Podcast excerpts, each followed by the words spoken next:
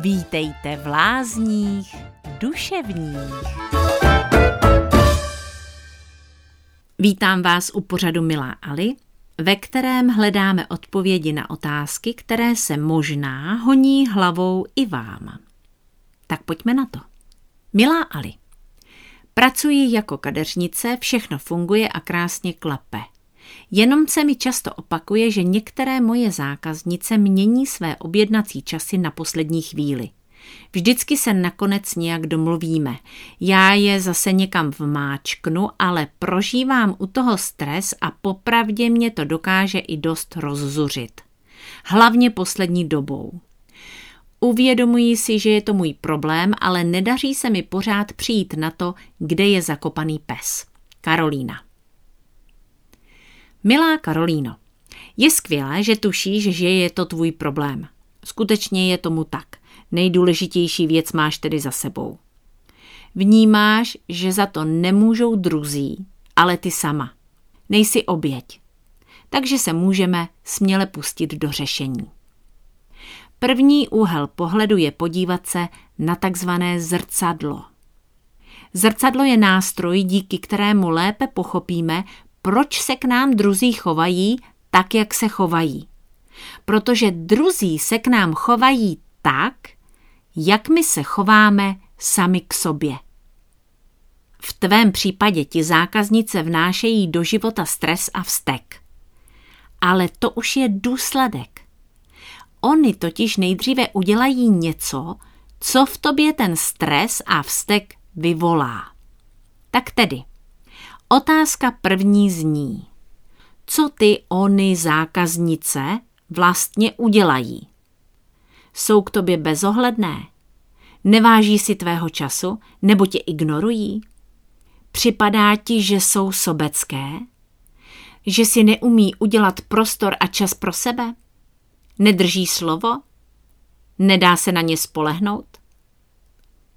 Najdi jádro je potřeba nejdříve zapojit své detektivní schopnosti a naprosto přesně vyhmátnout toho v uvozovkách zloducha.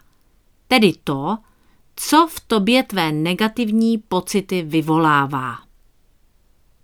Otázka druhá zní, kde to dělám sama sobě? Když se ti podaří najít spouštěč tvého vzteku a stresu, zbývá vyšťourat, v jakých situacích a za jakých okolností se tímto způsobem chováš sama k sobě. Kdy jsi k sobě bezohledná?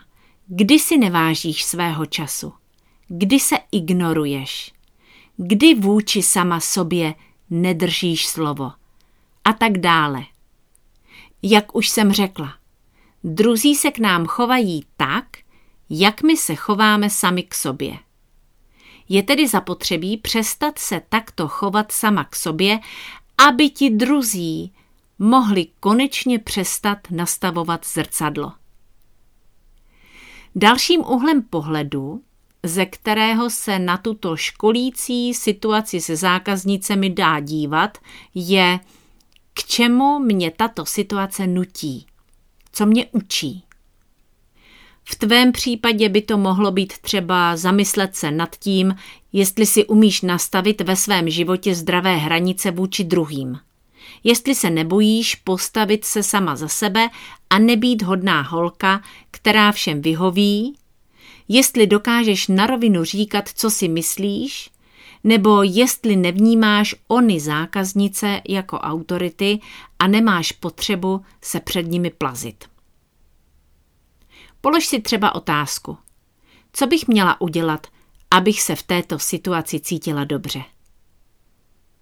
Nastavit si jasné hranice? Stát si za svým? Dodat si odvahu a říct ne?